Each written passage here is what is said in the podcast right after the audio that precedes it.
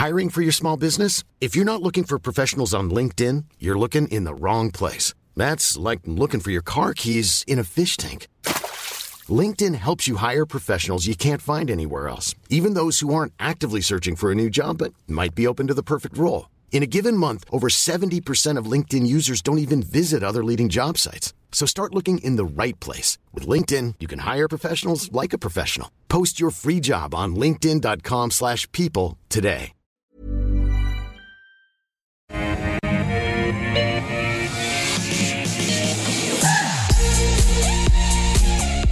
Hello, welcome back to Ausbiz Live from our Barangaroo studios. Great to have your company for the call. 10 stocks picked by you. I put them to two experts. We do it in one hour. The birds are singing, the sun is shining, and the markets are up. So, where are all the naysayers? Let's see if we've got them here. Scott Phillips from Motley Fool. Good afternoon to you, Nice to you. Scott. Mark Moreland Good to from be with you. Team Invest. How are you? Excellent, thank you. Um, Scott, what's your, what's your read on the markets at the moment? Yeah, you're right. My sun singing birds are shining, and the banking sector is potentially facing collapse. No, not really. um, look, it's it's a really tough one, mate. I, I think you know we can point fingers at what hasn't happened up to this point. The problem you got is two things, right? You got before today and then today. Uh, I, I don't think anyone would look back and say the US regulators did a good enough job regulating US banks. I think they rolled back some regulation in 2018, which was a disaster. We know that now. It was probably always coming. So you kind of go, okay, well, what did we do wrong then? That's a long story. You'd hope we'd learn from it, although maybe the lesson of the past is that we don't learn from it. Um, regulators now doing a really, really good job keeping Silicon Valley Bank from, uh, you know, being the first domino to fall, keeping Credit Suisse from being the next domino to fall. They've Yeah. done a really good job. You know, they've, they've managed to hold back the floodwaters. Whether it can be done consistently if this continues is an open question. The only thing they've got to do is continue or restore confidence. That's literally it, right? Everything else, all the funding stuff, the funding won't be needed if the confidence is retained. How do you get the confidence back? You promise the funding. So Yeah. it's a bit of a it's a bit of a you know a round robin kind of thing. So far, the regulator's doing a really good job. Uh, I, I think it'd be brave to say that Credit Suisse is the last uh, potential risk to the financial system, but we'll get through it. Yeah. Mark, how's your ready? Because all of a sudden, times like this, I saw a, um, a chart the other day that showed where the Australian, or where the S&P 500 is now and where it was just before the global financial crisis, just before 1973, Oh, yeah. and uh, exactly the same pattern, except we're just about to fall off the cliff.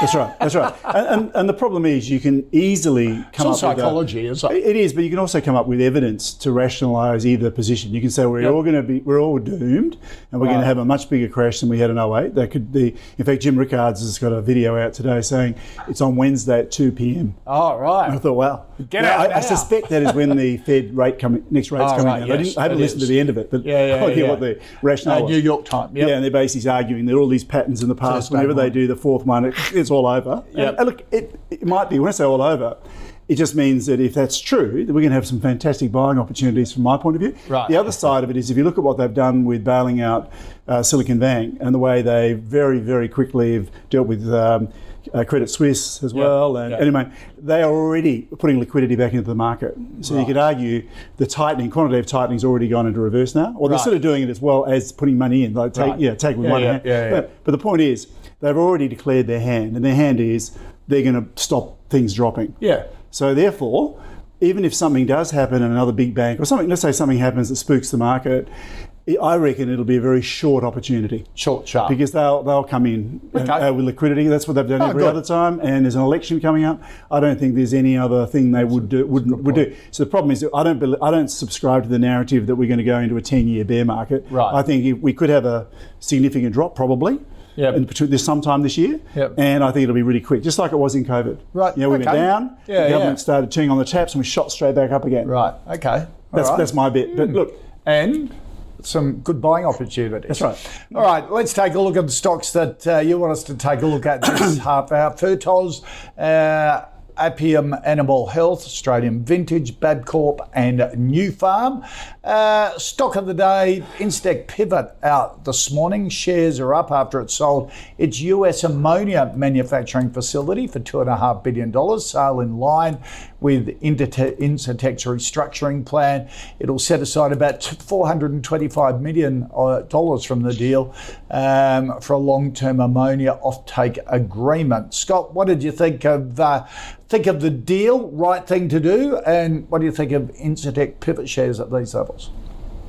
Yeah, Kosha, it looks like looks like the market likes the deal. I think it's probably pretty fair. It suggests maybe that uh, this is a good time to be selling these kind of businesses. If you look back at Incitec's profitability, uh, it looks pretty cheap, but I think you're going to get a, a one-off spike on some of this stuff. And I think, look, I'm, what I am fascinated by, mate, is they're prepared to make this sale. Most businesses are looking to grow, empire, build all that kind of stuff. I'm generally pretty positive when a company, unless they're in financial stress or something else is going on, when they choose to sell some assets, because it really says everything's for sale. We're not just building the empire for the sake of it. We're going to buy mm. when it's cheap. We're going to sell when we think we're getting a good price for it. So I'm generally uh, likely to, to see a, a, sale favourably, generally speaking. Um, now, again, there's always exceptions. Uh, the the stock itself looks cheap on the fundamentals. The problem is we know that last time, last year, I'm looking here, 53 odd, 54 cents a share. The year before that, under 20. In fact, they've only been over 20 cents a share three times in the last 10 years. And so you've got a really interesting analysis to try and perform here of how how long is it likely to deliver those sort of numbers, or are we going to fall back to something more reasonable? So I like the sale. I don't mind the company. Doesn't look particularly cheap. Doesn't look particularly expensive to me right now. Okay, so if you're in it, hold it. But I reckon, yeah. I mean, yeah. again, with with, a, with, a, with probably a tick for management. Yeah. Um, again, what they do with that capital is remains to be seen. Yeah. That's always the second part of like like an individual investor selling, right? One thing to say, I'm going to sell shares in that company. Or where are you going to put the money? You've got to be right twice. So uh, yeah. a, a, tick in the box, but a, a, question mark over what comes mm. next. Good time to have money in the bank, I reckon, Mark. I think, uh, I think so. what do you think? Uh, Incitec Pivot's been a mediocre business right. for a long, long time. Mm. And in fact, if you look at their uh, EPS growth, it was it was flat and then flat between 2013 and 2018 uh, slight down bias, and then it dropped down a fair bit. Then it was flat down a bit lower, and then it's jumped right up in 21 and 22. So the earnings right. at the moment uh, have been high and out, uncharacteristic for the company. Right. Uh, their sales have gone up a bit as well in the last year, but not as much. So they are making some more money. It's on a 5.9 p at the moment. So I, I think it is pretty cheap actually. It's not a company that we'd like, and the reason it fails our filters is on stability. Right. It's got about 54% stability of earnings growth, and we like uh, eighty percent. Right. Minimum, okay. minimum sixty, yep. but eighty or better. So it can be a it goes, all over the place. Well, it is all over the place. Yeah, is the answer. Yep. So, but look, it, it's not paying an eight point seven percent dividend.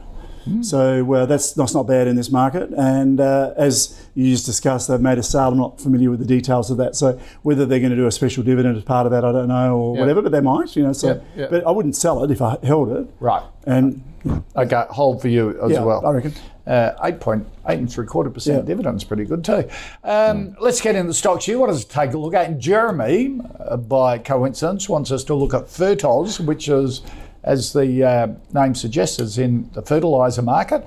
Organic fertilizers in North America and Australia, uh, phosphate exploration and development. Uh, Mark. Uh, it's I, I don't think it has ever made any money, mm. so it's been a loser forever. Uh, right. Just just checking. I'm just before I say that. Um, after it, after it listed, it sort of dropped right down to bigger losses. and it, it's it, its losses have been increasing again over the last couple of uh, years. So. Um, sales have been growing at about 12%. So they've got sales, but they don't seem to be able to make any money. So I don't right. know what. I, it's, it, last year it lost um, 30% on return on equity, which means basically losing about 30% right. of their capital at the moment of their uh, equity per year. Uh, I, I, don't know why you'd go near it personally. Okay. It's only got 36 million market cap too, so it's yeah. very small and it's probably illiquid. Looks I don't know. pretty illiquid as well. Uh, Scott?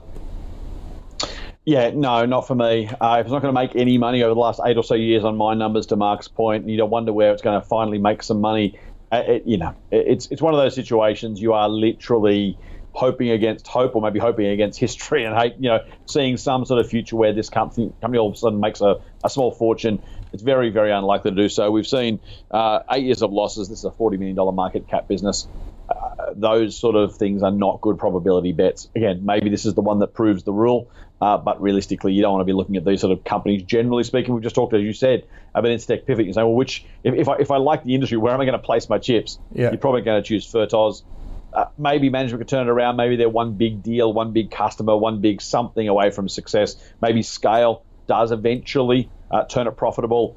Lots of what ifs. That one, no, I, would sell and put my money somewhere else. All right.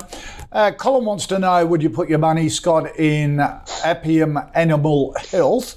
Uh, Colin says has been sold down heavily, but has increased margins and uh, was profitable recently. Started in '98. It's a whole series of, of, veterinary clinics right around the country. They start in Bendigo, um, and um, in that wholesale logistics area, they've got some studs and things like that. What do you think of Apiam? I think this is a really interesting company. So you've got the it's basically a veterinary business broadly or, or, or primarily with, as you say, the animal stud, the stock feed, you know, uh, veterinary products, retail as well as part of that. Uh, I, I, don't love roll ups generally speaking, but there are always exceptions that prove the rule. We'll talk about another company towards the end of the end of the program today that's done it really, really successfully. So you want to be a little bit careful because there's plenty of failures in this space, and it comes down to whether or not you can actually genuinely grow scale by rolling these things up whether you're adding to it. I was listening to, uh, Mark, your recommendation from the other week, the book, The University of Berkshire Hathaway, um, where Buffett's talking about the acquisition they made of Van Tuyl, the car dealership. And Buffett says, look, there's no scale here. There, there is no scale advantage to opening more. Each individual unit will have to pull its own weight. The scale benefits are, are reasonably modest. And I think that's probably true here. Now, a couple of things profit fell and then it started to recover quite nicely. So that's looking pretty good. 12 times earning, not particularly demanding. Couple of watchouts. The first is the share count continues to increase, has most years, I think, over the last five or six years. Probably directly as a result, or indirectly at least, return on equity continues to fall. So you've got a business whose fundamental at a profit line look good, but at a return on equity share count and then potentially long term growth is a big question mark. How much of that is being funded by effectively share dilution, acquired growth? How much is organic? Really, really hard to tell from a long term perspective.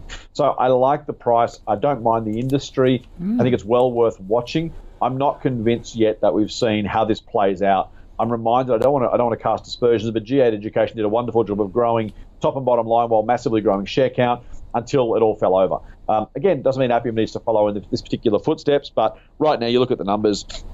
The falling ROE is the one that really worries me. I, I think you want to be very, very careful about a business that can't grow its profitability on a per share basis and on the basis of the equity it has in its business. Now, those equity numbers can be can be um, not not fiddled, uh, but you know that they, they are acquiring intangibles, for example boost your boost your reported equity, your paper equity, without realistically growing your tangible assets. So maybe there's an argument to say this is understating that return on equity for those reasons. Um, I can't buy it at this price. I wouldn't sell it at this price.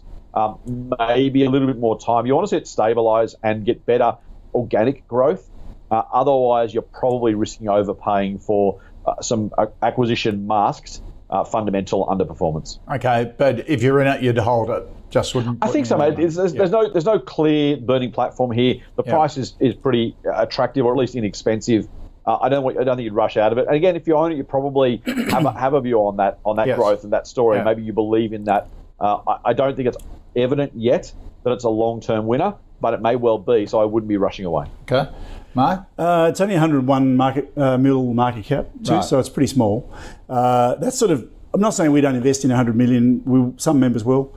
Uh, generally, uh, it's too small for Team Invest generally because right. we've got the group has got about three billion right. investors. So yeah. if everybody wants to buy a hundred million dollar company, it's going to be a four hundred million dollar company. Right. Yeah, by the yeah, time they buy into it, so it tends not to work. Having said that, uh, it fails our filters anyway. So the return on equity is six and return on capital is 4.6. We have a minimum of 10%. Yep. And it looks like it's always been like that. I think it's had one year in 2017 where it got up to 11. Right. So it's not getting a good return on their capital. I agree with what Scott said about roll ups. My experience with roll ups has been they usually end in tears. Yep. And the main reason is you're buying a private company, like a small, it's the vet mm. business or something, yep. and then you're bringing it into a publicly mm. listed uh, framework, which is all is much much more regimented than regimented than they're used to, and they lose autonomy. Right. So they become an employee, and it tends right. people then suddenly become unhappy. Yeah. And then it affects performance, and then the good people leave. Anyway, because we've had insurance brokers, there's been heaps of them. Uh, yeah. Dentists. Cardno was one that was engineers. Yes. The, uh, the yeah. there was ophthalmic one was a disaster. A yep. Vision Group that was a shocker. Yeah. yeah. it started. They look they look good for a while while they're acquiring companies. Right. And you talked about I think Scott mentioned G8, and when G8 came in, they said they weren't going to do what uh, uh, uh, um, that uh, ABC did. Was Right, ABC yes. that was the one that went broke Yeah, in yeah, GFC? yeah, yeah. Yeah, but they weren't going to pay over the odds. And then, of course, what happened? They immediately started paying more and more because they had to, because it was more competitive Right. to be able to buy these businesses. And the more you pay, and that was Yeah. okay when interest rates were really, really low, but now they're not. All of that augurs for challenges. The business hasn't done well over time anyway. We're showing it returning negative 2% a year Oh, okay. on its past performance. So right. I wouldn't even be as patient as Scott. Okay. All right. Um, Mark, Peter wants a view on Australian vintage. And Peter's saying, is it time to start sipping? Or is it a value trap? The old McGuigan wines, but they own what, Barossa Valley Wine Company, Nepenthe, Tempus Two, um, a wine group that has never really got into China. Its big markets uh, been Europe and the UK. That's a good thing, isn't it? Yeah, yeah, no, it is. you know, every they were marked down for years Yeah. because oh, you haven't cracked China, and they took the view, well, no, we don't want to go in China. We'll go into more stable markets. Yeah, well, um, you know, they missed yeah, a big growth opportunity short Yes. term that's become a uh, hangover, hasn't Yeah, it? for a lot of people. Uh, I, I've never looked at this company before. It actually, return on equity and return on capital a bit below our 10%, so it fails on. That's why we've never looked at it. Uh, it's about 130 mil market cap, so it's also fairly small. It's on a 5.6 PE, so at the bottom of the green for them. Yeah. And they it, it never has a high PE. The red is 10 plus, so it's about it's down the bottom end of its normal trading range. How, having said that, the earnings growth has been pretty good. Uh, since 2016, it's been very solid, and it's got a 30, 38% uh, EPS growth rate average with 92% stability. Their sales though have only been growing at 3.5. Yeah. So what that says is they have been very, very good at converting the revenue, or what's basically fairly slow revenue growth into uh, earnings. Yeah. So that's good. Yeah. Uh, and so apart from the fact that it fails return on equity, we're showing it returning about 16% a year over the next five years on on a margin of safety, which is our more, more conservative Right. figures. So it looks pretty good. Okay.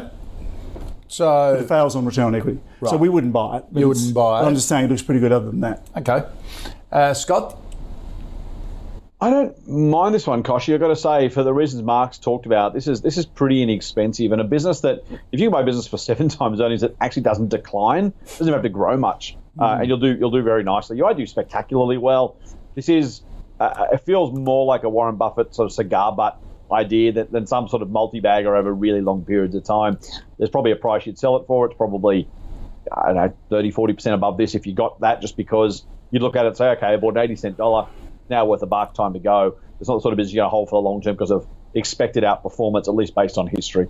So I can't add much more from that perspective. I, I do worry a little bit about the continued wine oversupply risks in Australia. Um, at, a fundamental industry level, we know we've always had too much uh, wine, too many grapes, frankly, for what's going and what's available. I own shares in Treasury Wine Estates for full disclosure, but what they've done well over the last couple of years, they pretty much said, okay, well, mass, mass production is mass production. We'll do what we have to there. We're going to make our money on the really, really expensive stuff. We're going to jack price up and jack them up hard, and they've done exactly that.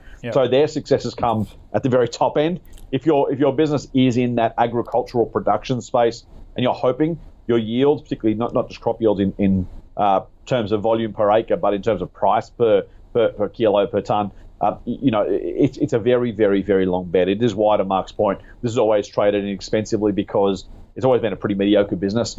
Um, I generally prefer to buy quality businesses uh, rather than mediocre businesses at a good price and try hope maybe you get a revaluation win. That being said, there's a price as I've said before where stuff is just when it's just too cheap, you kind of go, okay, well, if I got if I got a basket of those, if I got a basket of these type of businesses at six, seven, eight times earnings uh, that aren't declining meaningfully, you'd probably do okay. Uh, whether this one's one of those, I don't know. Do I want to really divert some of my capital this one? Probably not. Uh, but to Mark's point, the fact that it is not only cheap but also cheap historically relative to where it's been in the past does give you a, a decent probability of making some money from this one. Um, I wouldn't run away from it. I don't want to buy it. I, I, I wish I did. Um, I should say one one positive's come out of this business recently. The last few years of, of earnings growth have been really good. Yes. So if you wanted to take a bet and say this looks like a growing business, this looks like an improving business, maybe they've cracked the code, maybe this is a new leaf. You can do that. You can look at the history too and say we've been here before. What happened next was earnings fell, uh, share price fell. We're back in the drink, and no pun intended. And we're going to try and get our way out of that again. So Yeah. is this a secular, secular recovery? or is it more cyclicality that the business has been known for in the past? I wouldn't bet on it being a secular recovery. Excuse me. You might buy it and say, well, you know, there is a chance of a secular recovery. It's also cyclically cheap. So again, maybe the odds are for you. It, it, probabilistically, is it likely to do well from here? Probably. Do I feel strongly enough about it to have enough okay. conviction to say therefore buy it? No, I don't. So I'm, I'm gonna I'm gonna right. try and I'm gonna try to hide in that grey area in, in, between and say. So it's a hole. It, probabilistically, you're probably going to do okay. It's probably a hole. Okay. Yeah, that's probably right. fair. Full disclosure: the bloke that's now running it is a mate of mine. So are you very funny sitting here.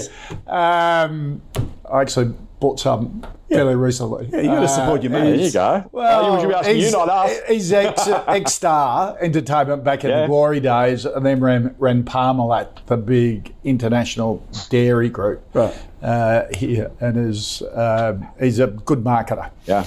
All right. Mate, if, he uh, can, if you can premiumise this the way that Treasury's been able to premiumise yes. their wines, then you are for yeah, the race. Yeah. That's what I mean about the secular growth. If you can genuinely say we create some brand. And look, if you're, if you're yeah, that's that's who they want, right? Yeah. You don't want you don't want a great winemaker at the head. You want someone who can say, yeah. where do we find the premiumization here? If they can find exactly it, right. then yeah, absolutely. It's a yield a yield business um, and a stock management business. Mm. He boils absolutely. it down to. Um, yep. All right. Uh, let's move on. And Gene wants a view, Scott, on Bapcor, one of our big automotive spare parts groups, mm. and Autobarn, Midas, uh, ABS. What do you think of Bapcor?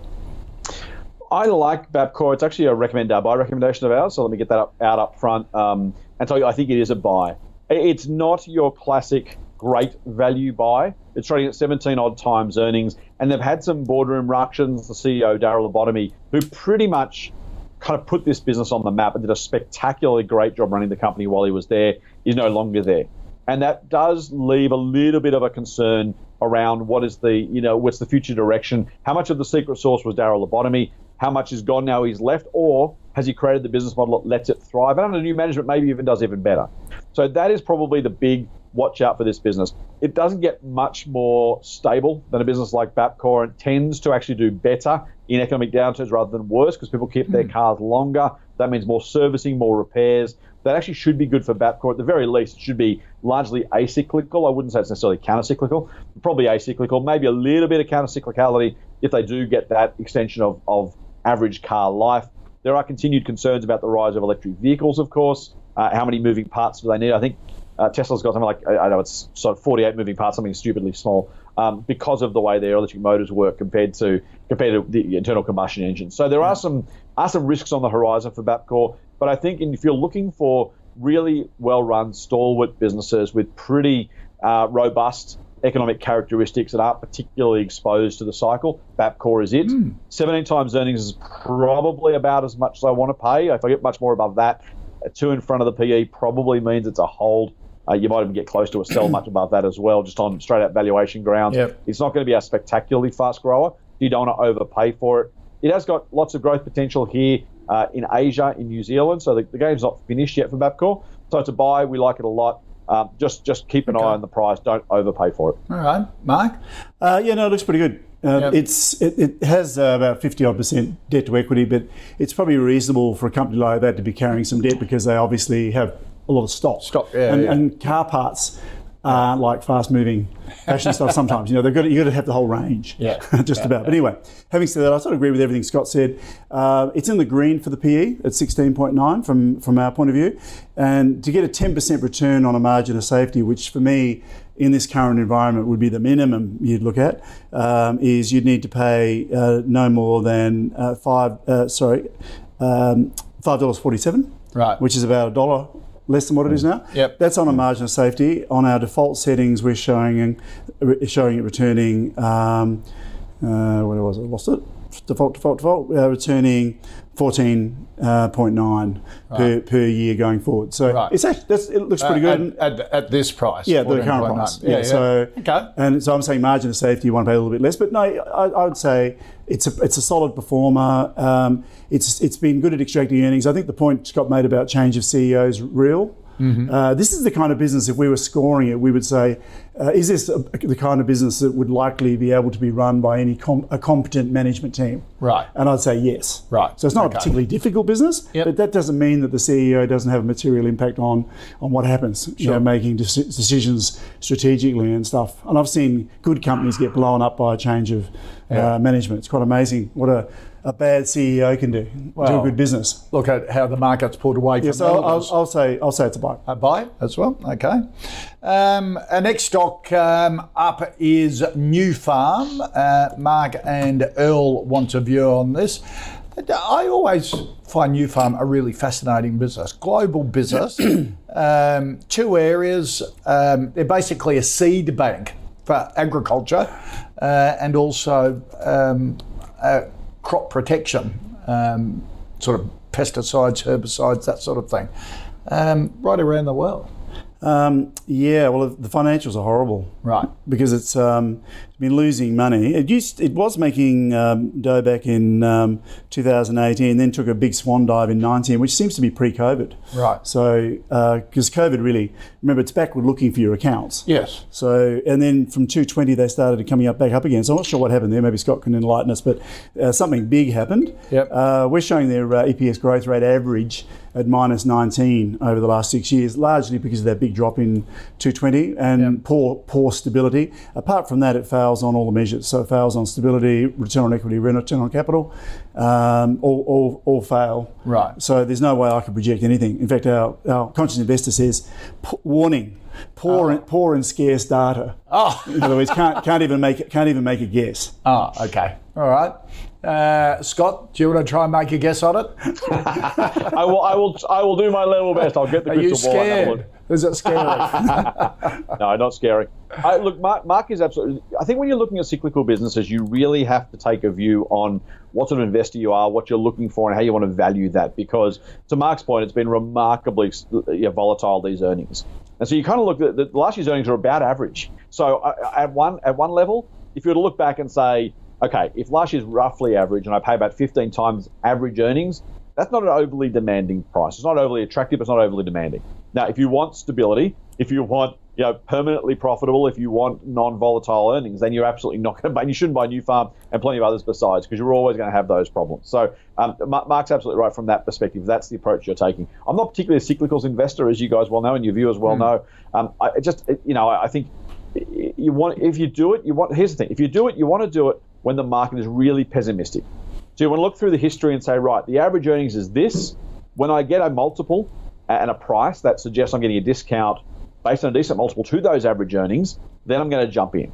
And so you want to be really, in my view at least anyway, you want to be really opportunistic with cyclical businesses. There's a time to buy them a time to sell them. And it's not the sort of investing I tend to practice because I'm a long term investor. I want to buy great businesses, let them be great businesses for a long time, let them compound over time and pay me back. That, that's kind of what I'm looking for generally. If you're more opportunistic, Nufarm is one you absolutely should be looking at because it's a it's a very good business, generally speaking, in a very very cyclical, volatile industry. It's like commodities, and effectively this is a commodity business fundamentally.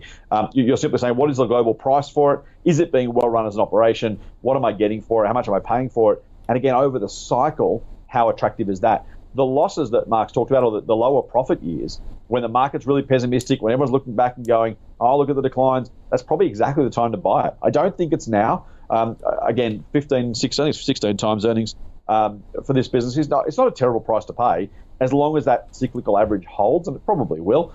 So, I, you know, it's not terrible if I owned it. I probably own it because I know it's cyclical. I'm probably happy with it being cyclical. I probably like the broad kind of story of increased reliance on seeds, fertilizers, herbicides. That's probably a good thing for me. That's probably what I want. So, you know, I don't have any problems with anyone doing that if that's what they're looking for.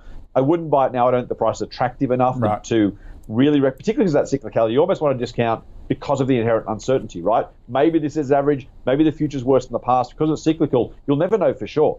You've got to hope that it bounces back. At some point, if a cyclical decline becomes a structural or secular decline, then all of a sudden you realize you've overpaid probably hmm. massively.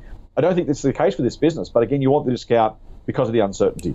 So I like it as a company. I think as an investor, if you own it, I'd be holding it about now. Um, I think you know again, you want you want to buy. You got to have a cast iron stomach for it. If you're buying cyclicals, you want to buy when everyone else is pessimistic about it, and Yep. you think the cycle is likely to continue, and that's not today. So a, a straight, very solid down the fairway hold.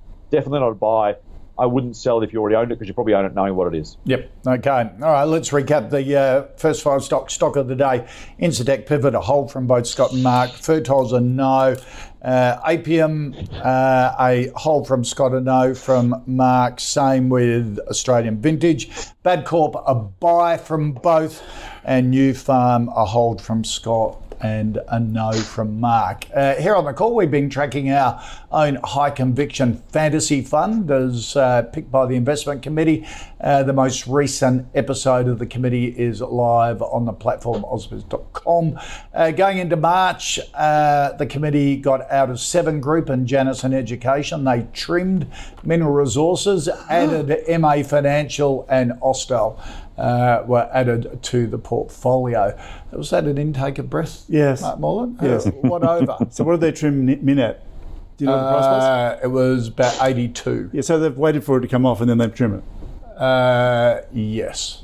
well, see, that'll teach you for not being at the investment committee. Uh, in the last year, the fund is up four and a half percent.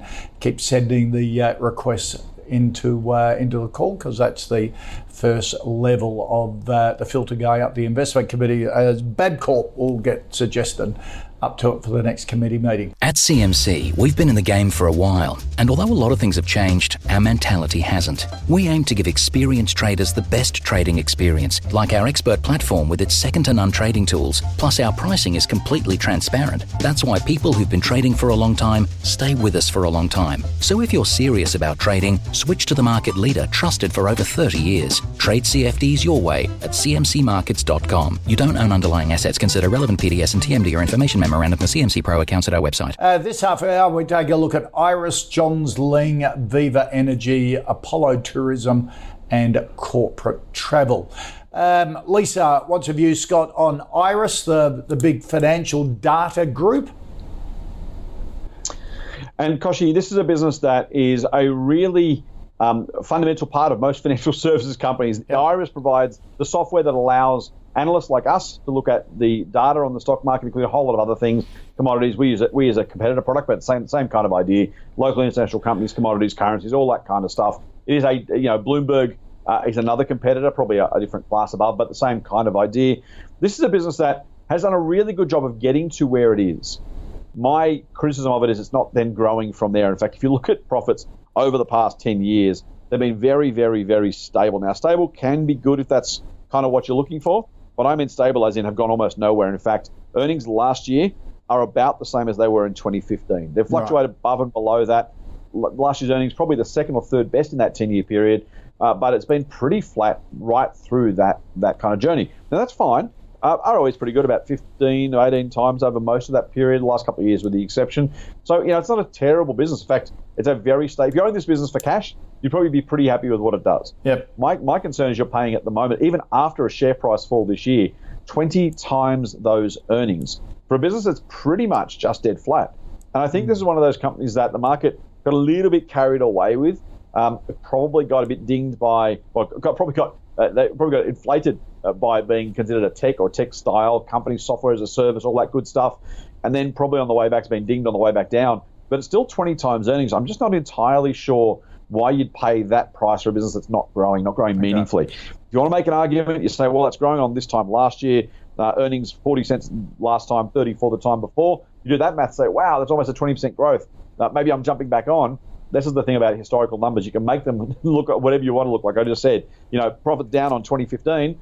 It's also up 20% on last year. So which is right, which is wrong? You can make up your own call. Over time, there is no sign to my eyes, based on the numbers, that there is a structural ongoing growth opportunity here. Right. They should be able to uh, potentially.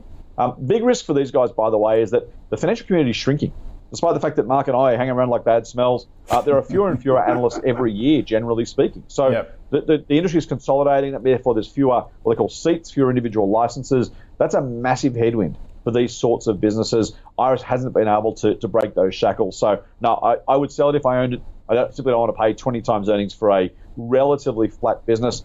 If I'm wrong because sales and profits keep growing, you get a chance to buy back in at some other point. But too Okay. expensive based on the growth it's delivering. Yeah, even though share price a five year low market. Yeah, but it's been over. It's been overpriced for years. Right, It's a little bit like ASX was similar. You know, I put Yep. the two in the same uh, category because both of them had little growth. In Yep. fact, IRI, uh, I, IR, uh, not IRI, Iress, Yeah. we I'm showing 0.1 percent average growth over the last six years. Right. Which is no growth. Yep. That's completely flat. In fact, it's worse than no growth. It's below inflation. Yep. So it's negative growth. Yeah. Sales have been growing at 5.7 with very high stability. So this is, as Scott said, a very stable business. It has, I believe, it's got very strong moats. Yep. You know, they're obviously their clients are sticky. Once you're using one of these platforms, you don't quickly change to something else. That's, Yeah. Would you agree, Scott? Is that your experience? Yeah, absolutely. Yeah, so yeah, no, definitely. You're so not the only one. it's got good moats, uh, but I don't understand why the market wants to pay so much money for them because that 21 uh, PE ratio at the moment is at the bottom of the green. Right. So that's the cheapest it's been for a very long time, but it's still way too expensive. Right. So we're showing the consequential return from that at 11% a year on default and 0.7% per year on a margin of safety. Remember, I want 10 on a margin Yes, of safety. yeah, yeah. And that assumes a terminal PE of the sa- similar level. Right. Yeah, and I think with the way with interest rates coming on now, unless they eva- evaporate, Yep. and we go into a, some sort of four or five percent ongoing uh, world, all of these uh, companies that have unrealistic PE ratios will come down, Right. Because it's not ras- rational. Yep. If I can get four or five percent on for cash, why would I be paying? 21 times earnings to get uh, a, to get a dividend payment of 5.3 Yep. and then of course what will happen is the company won't change uh, the valuation will come down so Right. PE will come down to 10 or something or 9 Right. it really should be single digits Okay. based on its earnings. Okay. All right. So too expensive from both of you at the moment. If I had it, I'd sell it. All right. Uh, next stock, uh, Harold wants a view, Mark, on Johns Lyng. This is a uh, property construction business, but not like others. It mainly does rectifications for uh, for insurance companies and the like. And when there's a big flood, and insurance companies come in and say, "Yep, we're going to fix your place." Yeah. What I didn't know was uh, that's who Howard used when Ah, he, yes. he drove his car, his Mercedes, through the wall of his garage and Yes. dropped it down two levels onto the tennis court. Yes. Mark, And, Mark, uh, Mark's and par- you know, you know what the partner? massive, you know what the insult to injury was? That was a Mercedes. He didn't get a scratch. Yeah. The tree went through the window, like he, he, he was so close to being impaled. And what did he do? He buys a Volvo. But Howard Coleman from Teaminvest said, and Johns Lyng did the rectification on his property and said they were terrific. yeah. So, I'd never heard of them until do no, no. Does So- it make them a good investment? No. Right. Uh, and the, re- the reason is, uh, well, okay, let's have a look at it. It's Their earnings have been growing at 23% with 88% stability. That's good. And, that's and sales good. are growing at 27 as well, so that's good. So there's nothing wrong with the earnings and sales chart. Return on equity and return on capital ha- have been good, but at the moment they're down below 10, but that's, that's just been a recent occurrence. Um, and the P is 40 which is in the green, which means they've been running on very high PEs. And in fact, to get into the red, it's above 57. Right. So that's a very high PE. At least it's got decent earnings though to Yep. to uh, to support that to a degree. So from our point of view, the consistent return on equity it has been up until COVID. So you might you might give them a pass on that. Yep. Uh, it seems to be a well-run business. All the other ratios look pretty good. So uh, I'd have to say uh, it's probably a buy, depending on what. I don't know well though. So let's see what Scott says. All right, talk, talk to Howard. Um, Scott, uh, Scott um, a few of the panel in the past with this have said they pair Johns Lyng with a QBE or an IAG.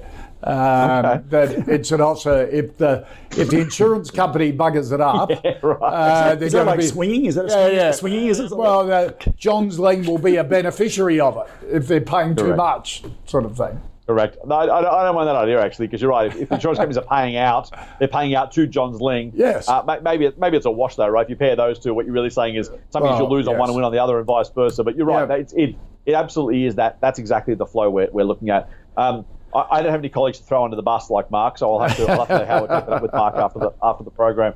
Uh, but well, it's a speaking of colleagues, uh, a couple of guys that feel really do like Johns Lyng, and I think Mark's highlighted really nicely where this business is at. It's a really expensive business on a, on a PE, and you think a construction business, a, a building business at, at 30 plus times, who, who, who the hell pays that? Yes. It's a, right. It's a very very reasonable question. The the answer would be, and I've said this before. What Johns Lyng is doing a really, really nice job of is they are taking an opportunity in a really super established super stable. Insurance, you know, particularly uh, residential reconstruction, it's not new in the slightest, right? It's been around forever. What Johns Lyng have done have basically found themselves a value proposition for the insurers. More and more of this stuff is being outsourced. Um, I, I, said last time we spoke about this, uh, I'm still waiting for my repairs from February floods. Uh, the updated news, by the way, is NRMA said, yeah, we can't even get anyone to look at your carpets to quote for the repairs. Not not, wow. not, not they can't get someone to do the repairs. They said, look, here's our here's our good people who do it for us.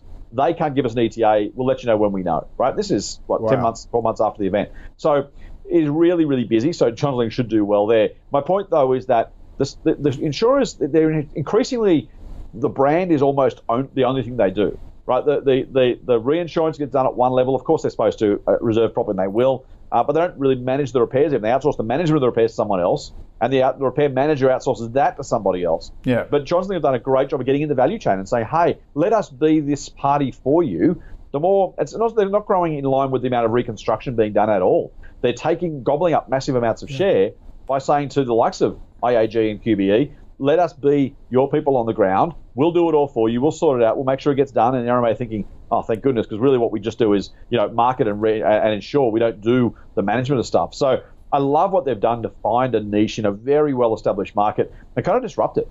And it's being done really nicely. Now, I don't have a really strong view about how long they can keep growing for. And if PE of 40, you've got to keep growing at really good rates for a really long time to justify that. And in this mm. sort of industry, like software that's the birth of the internet or something, where you're reinventing the industry, you're just trying to really get in there and, and take a, larger and larger share over time. I think they're probably going to. So I'm kind of with Mark. I, I want to hold my nose and say it's a buy. Um, I'll say it's a cautious buy just for, to, to hedge my bets here because I don't really have a strong view of how long they can continue to grow for and take that share before the insurers or something else says, okay, we're done, guys. This is your new steady state. Now, if they hit steady state next year or the year after, then we are going to have overpaid by probably, you know, double. Mm, so yeah. we got, you got to be really, really careful of that. But they're making every post a winner. They're doing a nice job. Profits are growing. They're performing a really nice service. The insurers like them being there and like what they're doing. And the market is so enormous.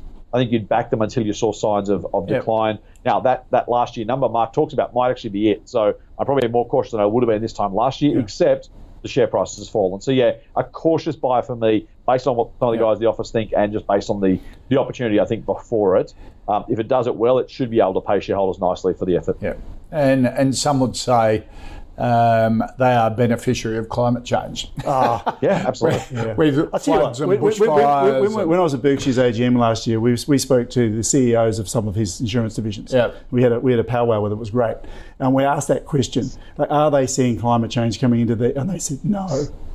Oh. Yeah, they said the bottom line is, you know, all the rhetoric is, but they said they're not seeing any significant, there's no increase in storms. You know, the, the, everyone seems to think there is, but we have recency well, we bias. Say, we, say, we seem to have a one in a 100 year storm. Yeah, but every, we always used every to other well. year. I know. Anyway, that's what they said. They said right. that they're not, the, the claims they're not saying, they're not discounting it, saying that there won't be an right. issue. They're just right. saying, so far, the beat up of it is nothing like the reality. No. Yeah, and they, they, they, and remember what Berkshire does, they do a lot of reinsurance for catastrophe. Yeah. Uh, for mm. yeah, catastrophe claims. Right. Yeah, which okay. is billions, and you know, they start yeah, after five billion. That's right. where they start paying. Okay. So you know they they they should know. Yeah, yeah, yeah. Interesting yeah. feedback.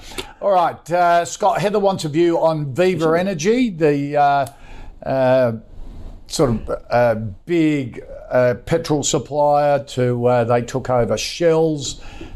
providing mm. fuel to there, they provide fuel um, to what is it, 1,155 locations, service stations, they own 50% mm-hmm. of Liberty, but they don't own the properties. They hired those off into the Viva Energy REIT, didn't they? Mm-hmm. So this is purely Viva Energy that Heather wants a view on.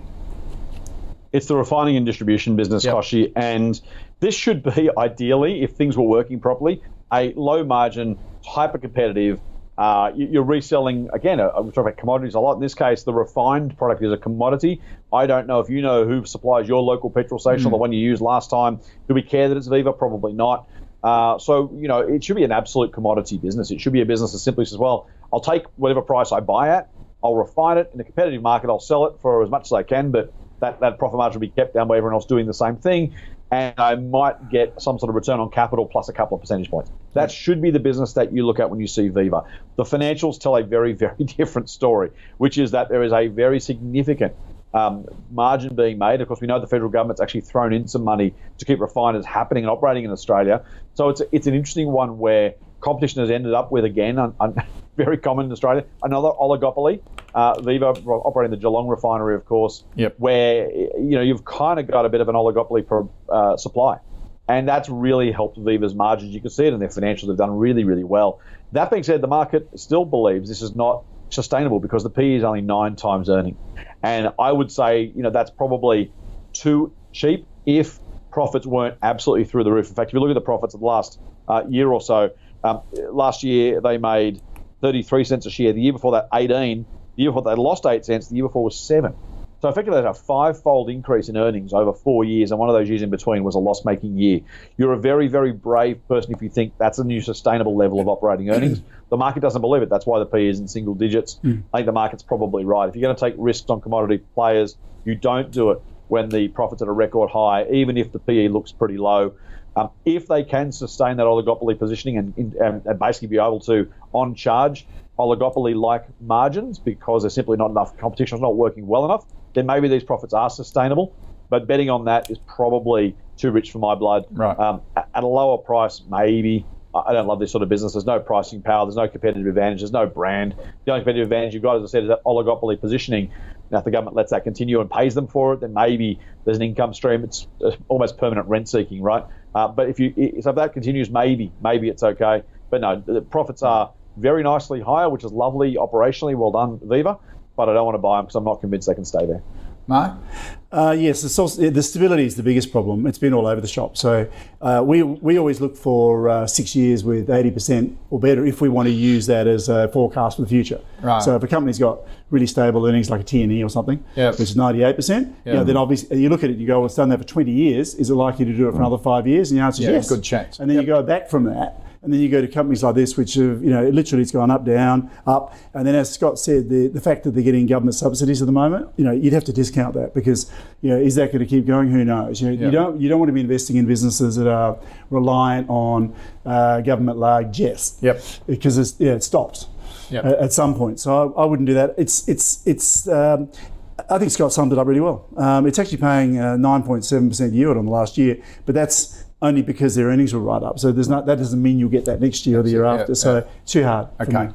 All right. Uh, uh, NIDA, Mark wants a view on Apollo Tourism. Uh, yes, they are the camper van people that you see driving around. Uh, motorhomes, camper vans, caravans here, United States, New Zealand, in Europe as well. Just did a, um, they do uh, Australian tourism, a similar one. They is that the right code? I'm not showing it. ATL, is that the code? ATL, yep. ATL, ATL. Apollo so Tourism and Leisure. I might, I might oh, be able to jump in here, gentlemen. Have they yep. changed name after the merger? Yeah, they've been they've been taken over. So right, um, they, they were they were bought by a, mob called Tourism Hospitality. Tourism right. Hospitality, Tourism Holdings. Sorry. THL is the code there. Right. Uh, a New Zealand-based business, also listed on the ASX. They've done a they've done a pretty good job of uh, combining what are otherwise really disparate businesses. It's a company that, uh, so let's go back to Apollo for a second. It did really poorly somehow during COVID when, when caravan sales were booming, when domestic tourism was, I won't say exactly booming because there were plenty of lockdowns in between, but were, this should have been a business that was doing really, really nicely for a really long period of time. It just didn't. And so I think Tourism Holdings saw the opportunity to you know what, we'll, we'll have that. Thank you very much. Tourism Holdings now, I think that I want to say they're the world's largest. I think that's right. Um, owner and operator of, of uh, RV rentals. Uh, which is which is saying something. Australia loves its, loves its grey nomads, and tourists love to come here and, and and kind of drive their way around the country, which is great for us. Um, so tourism holdings, it's a really difficult one to analyse, guys, because the addition of five months of Apollo earnings to tourism's full year estimate for this year is about a third of tourism holdings' total profit expectation. Now, that so let's go back. Five months of Apollo is a third of the total. Effectively, it's they've bought something that's almost exactly the same size uh, yes. as itself, and that to me is a is a if they get it right, it's going to have been a fantastic deal. If you can if you can acquire a business at a good price, the same size as you, you double yourself overnight, you double your earnings overnight, you probably get some scale out of it. Maybe this is the lease of life, the old air quotes company changing acquisition. Uh, this is exactly what this is. On the flip side, if you're buying, or if you're a shareholder in a company that's buying a business as big as itself and hoping that everything goes well, there's no skeletons in the closet, this is value accretive, that's a really difficult case, I think, to necessarily believe in. So I'm squarely uh, sitting on the sidelines here. It should be a business that, that is going to continue to go gangbusters. Uh, international tourism is returning. Australians continue to love traveling. The grey nomad thing's not going anywhere anytime soon. You would you would believe thematically this should be the business to buy. Apollo was disappointing. Yep. I don't know tourism holding particularly well, but as I said, I'm going to take a straight out pass on this one. Uh, if I owned it, I'd probably sell it because of the uncertainty, honestly. Um, when you acquire something as big as yourself, I defy anybody to know what comes Right. next. So Okay. maybe maybe you like and know management, maybe you like and know the fundamental business, maybe you want to hold it, own it, carry it through. Um, it's one you got, you've got to do this on faith. There is there's no way, in my view, to analyze the fundamentals of two similar sized businesses and say you know what's happening next. Yep. Uh, it's not super expensive on a PE basis. Uh, I think on a pro forma, it's something like 17 times earnings. I'm I'm stretching for this one, guys. I got to say, um, it it might be a little bit high, might be 20 times earnings. So it's not cheap. You're buying two businesses jammed together, hoping they can make it work. Maybe they can. I'm not saying it can't be done, but it, this is a straight out too hard basket. If I owned it, I'd sell and, and come back when we when the dust settled. Yep. Uh, Uh, I totally agree uh, with Scott. Too hard, and Yeah. you wait and see what they do. I think the point Scott made about the buying two buying another business the same size as yours it is more likely to be bad news than good news because Right. the management challenges and then who stays, who goes, and who's in control and cultural Digestion fit is a big one. From my experience, I don't. I've never seen one of those work out well in the short term. They take Yep. time at the very least if they're not a, disa- not a disaster. Okay. You think um, uh, recently, even with Reece, you know, Reece was a highly high quality business in the plumbing, and they bought into the US. Uh, the fam, the Wilson family put in 400 million of their own money, so they're all in. Similar thing, similar situation.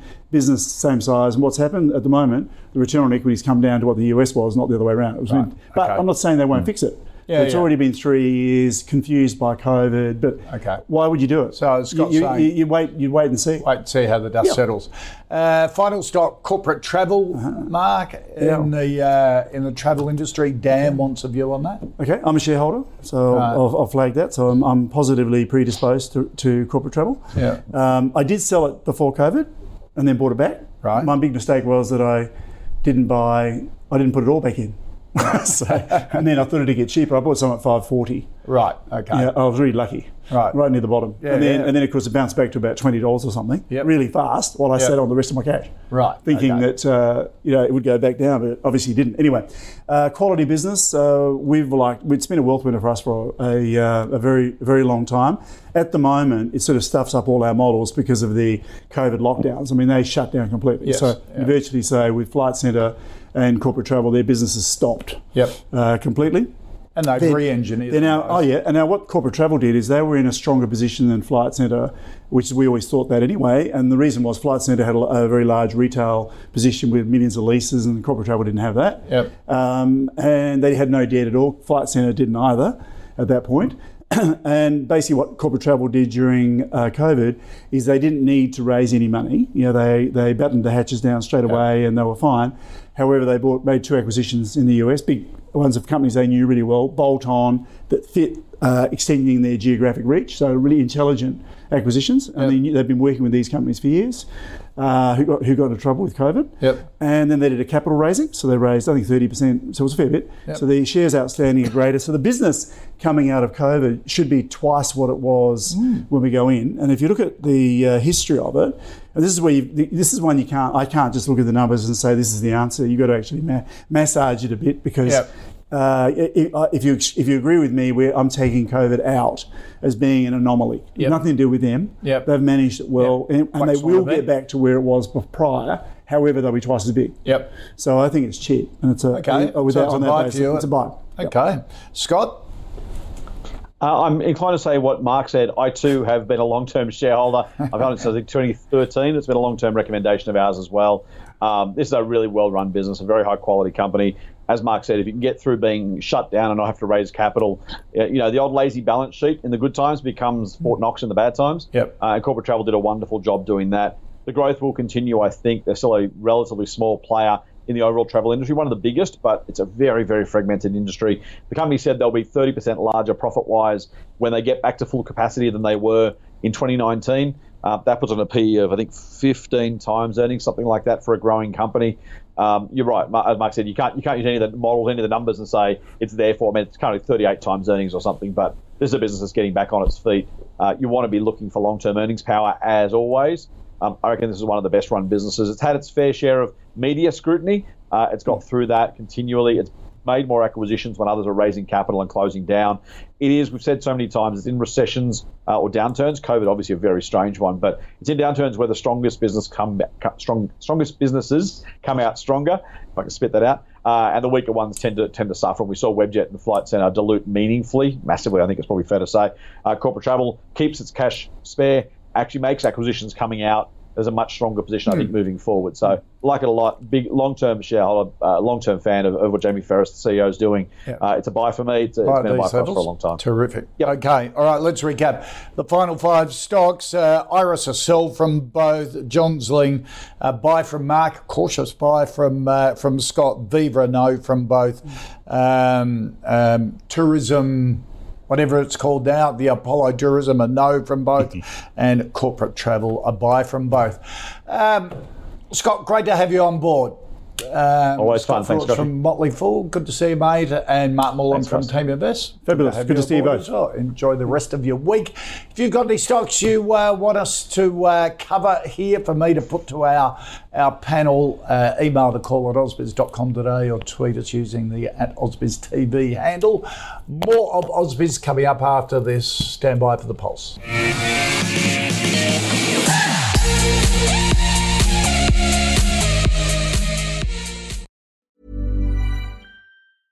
Hey, it's Paige DeSorbo from Giggly Squad. High quality fashion without the price tag. Say hello to Quince.